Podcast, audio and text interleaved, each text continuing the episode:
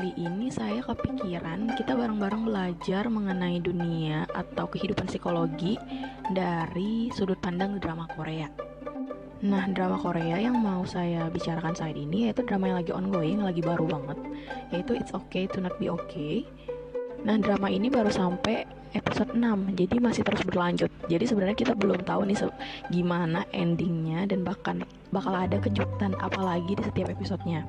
Tapi menurut saya sendiri ini dramanya sangat-sangat meaningful banget gitu. Nah, singkat cerita, ini drama menceritakan tentang seorang tokoh cewek, sebenarnya di awal-awal cewek yang kalau misalnya di sinopsisnya itu berperilaku seolah antisosial gitu. Nah, tapi seiring kita ngikutin perjalanan dari setiap episodenya, menurut saya ada sesuatu nih yang membuat dia kenapa jadi antisosial. Ya pasti tentu ada ya, itu mungkin berkaitan dengan trauma atau berkaitan dengan relasi dengan orang tuanya. Nah, karakter si cewek ini sangat mendominasi nih di drama. Jadi dia punya obsesi tertentu misalnya terhadap suatu hal, dia pasti ingin mendapatkan itu segera dan harus didapatin sama dia gitu. Terus juga interaksi dia dengan lingkungan juga nggak bagus, namanya karakternya antisosial gitu ya. Nah, tapi saya nggak mau bahas tentang si cewek itu sekarang. Saya lebih ke tokoh cowoknya. Nanti kita akan bahas mungkin ya si yang cewek, tapi sekarang mau fokus ke tokoh yang cowoknya lah ya. Nah, tokoh cowoknya ini, dia itu seorang perawat di RSJ, Rumah Sakit Jiwa. Nah, dia tuh udah sering banget berpindah-pindah tempat karena dia memiliki seorang kakak laki-laki autis yang sangat takut terhadap kupu-kupu. Jadi setiap musim semi, dia pasti harus pindah karena kakaknya tuh ketakutan dengan kupu-kupu yang menyebabkan dia harus pergi ke daerah lain lagi gitu. Atau ada masalah-masalah di tempat kerjanya, dan dia harus pindah-pindah seperti itu. Nah, di sini kelihatan karakter dia itu sangat penyabar dan dia sangat menahan sesuatu gitu. Jadi dia mungkin terbiasa untuk menahan perasaannya demi mengasuh atau demi mengurus kakaknya gitu, karena kakaknya kan mengalami autis, jadi harus mendapatkan perhatian lebih. Dan ketika dia berbicara dengan kakaknya itu dengan gangguan seperti itu, dia tidak bisa berbicara seperti layaknya orang dewasa berbicara. Pasti dia harus memikirkan karakteristik dari kakaknya. Nah, karakter si cowok ini dengan si kakaknya ini cukup menarik banget nih untuk dibahas. Apalagi relasi antar keduanya, bagaimana si pemeran. Namanya di sana ada Gangte dan Sangte, tapi susah juga ya untuk nyebutinnya. Jadi kayak si cowok peran utama ini misalnya kita sebut dengan A, dan si kakaknya ini disebut dengan B gitu. Jadi di setiap episodenya sedikit demi sedikit dijelaskan bahwa si A ini dipersiapkan oleh ibunya untuk membantu si B dalam kemampuan bantu diri ya. Kalau misalnya di psikologi ada namanya kemampuan bantu diri, itu kemampuan kita untuk beradaptasi atau menyesuaikan diri dengan hal-hal yang harus bisa dilakukan setiap orang secara mandiri. Jadi kayak misalnya mandi sendiri, pergi belanja sendiri, menggunakan transportasi sendiri, hal-hal rutinitas yang seharusnya orang normal bisa lakukan sendiri kayak gitu. Tapi si B ini kan mengalami gangguan autisme, jadi perlu treatment khusus gitu untuk mengajarkan dia mengenai bantu diri. Mungkin tidak selancar ketika kita mengajarkan anak-anak yang normal gitu. Nah, ibu si A dan B ini, jadi ibu mereka ini udah mengajarkan si B nih dari kecilnya dasar-dasar yang penting gitu. Dan ibunya itu terlihat juga untuk membuat si A membantu si B. Jadi karena ibunya terlalu fokus dengan si B, kalau di drama itu ya, tergambarkan bahwa si A kurang perhatian dari ibunya.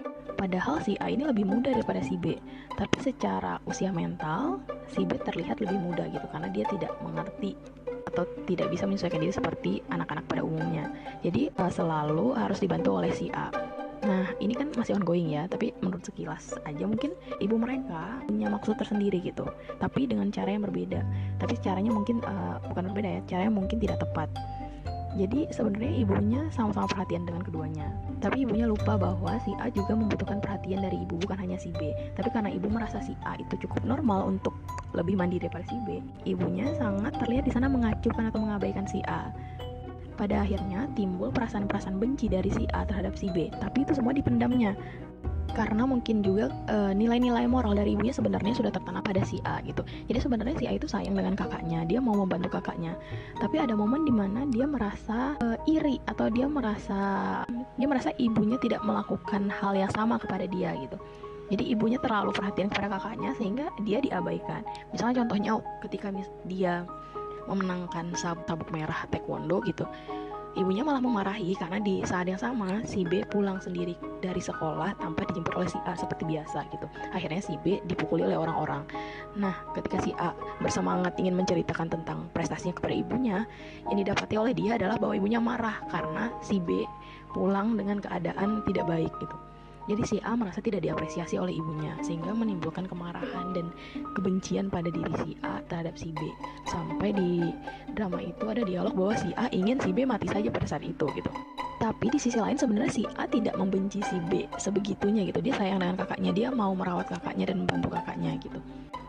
Nah, di sana tuh kelihatan tuh jadi kayak pergejolakan batin anak yang mungkin orang tua dengan anak yang mempunyai gangguan autis dengan anak yang normal juga mungkin harus memperhatikan tuh, perhatian terhadap kedua anak itu harus sama gitu, harus sesuai dengan porsinya. Jangan sampai terlalu perhatian dengan kakaknya yang memang mengalami gangguan, tapi si anak yang normal atau yang baik-baik saja kurang perhatian, atau dia merasa iri dengan perhatian yang berlebihan kepada kakaknya tersebut. Nah, perlu diwaspadai itu hal-hal yang seperti itu. Tapi di drama itu singkat ceritanya ibu mereka meninggal, dan akhirnya si A bersama si B, akhirnya si A selalu merawat si B gitu. Jadi si A merasa si B adalah tanggung jawabnya dan dia memang harus selalu bersama si B. Bahkan si A mengabaikan perasaan-perasaannya, keinginan-keinginannya, atau emosinya saat itu demi menyenangkan si B gitu, demi si B merasa nyaman dan aman. Pada akhirnya si A malah seperti tidak jujur kepada dirinya sendiri. Tapi di satu sisi dia bimbang sih sebenarnya. Di satu sisi dia memang harus memiliki sifat sabar dan menahan diri itu gitu, kalau menurut saya pribadi ya. Karena memang karakter kakaknya seperti itu.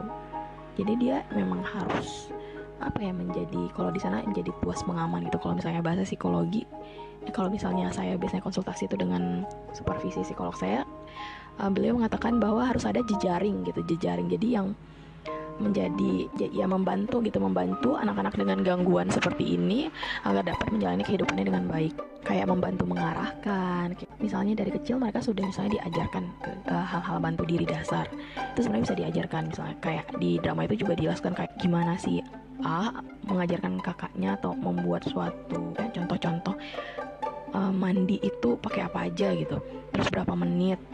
Terus banyak lagi tuh di rumahnya tuh banyak tempelan-tempelan yang gunanya untuk membantu si B belajar.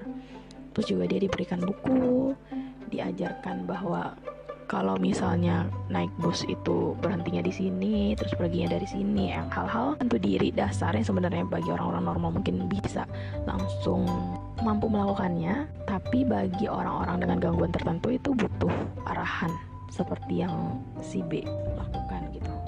Nah, di sini juga menarik nih. Jadi si A juga mengajarkan si B untuk mengenali reaksi emosi setiap orang. Jadi sebenarnya itu sambil mengajarkan si B mungkin kayak terhadap lingkungan sekitarnya gitu.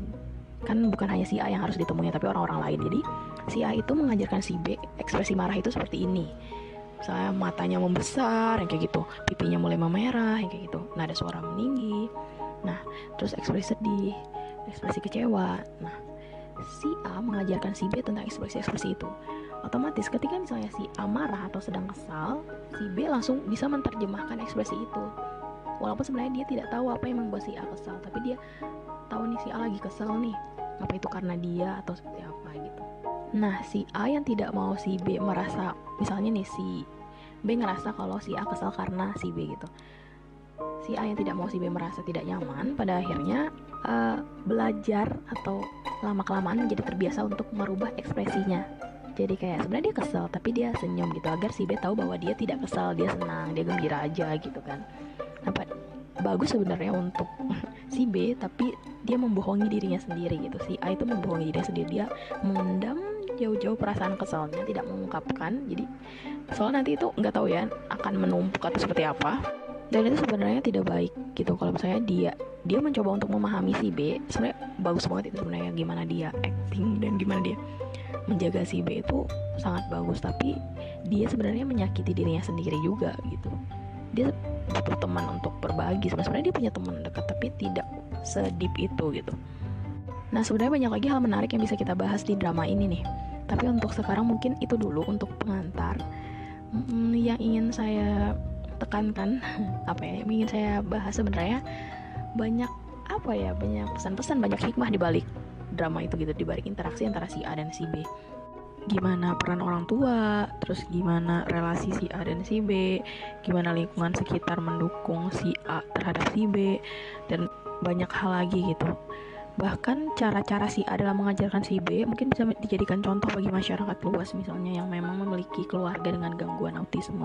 Itu bisa menjadi salah satu contoh gimana kesabaran si A menghadapi si B, tapi di satu sisi dia juga harus memahami perasaannya sendiri, jangan sampai dianya juga jadi sakit gitu. Nah, hal-hal seperti itu menurut saya sangat menarik, terutama terhadap pengasuhan dan pola asuh orang tuanya, karena ketika orang tua memiliki anak yang satu anak dengan gangguan tertentu dan yang satu lagi anak secara normal atau anak yang biasa seperti anak-anak pada umumnya, itu orang tua memiliki tantangan tersendiri lagi gitu. Bagaimana cara mereka untuk membagi porsi kasih sayang mereka terhadap keduanya?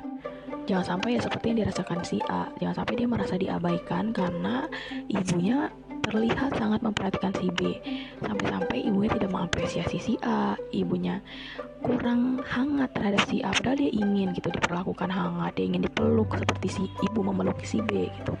Nah, jangan sampai anak-anak itu merasakan hal itu sejak dini, soalnya itu bisa berdampak nanti ketika dewasanya. Nanti bisa jadi apakah dia benar-benar bisa jadi jejaring sosial atau bisa jadi tuas pengaman gitu ya bagi kakaknya yang mengalami gangguan itu, atau malah dia menjadi abai karena mungkin merasa tersakiti ketika kecilnya karena mendapatkan perlakuan yang berbeda dari ibu atau dari orang tua gitu. Untungnya kalau di drama ini si A sih memiliki tanggung jawab terhadap kakaknya gitu, dia tidak melepaskan kakaknya. Nah, mungkin itu dulu untuk bahasan kali ini. Semoga nanti kita akan membahas lagi kalau misalnya ada yang lebih menarik gitu di drama Korea atau masih dengan drama yang sama. Nanti saya akan coba bahas lagi mengenai sisi psikologinya dan hal-hal yang menarik menurut saya pribadi. Oke, sampai jumpa di podcast berikutnya.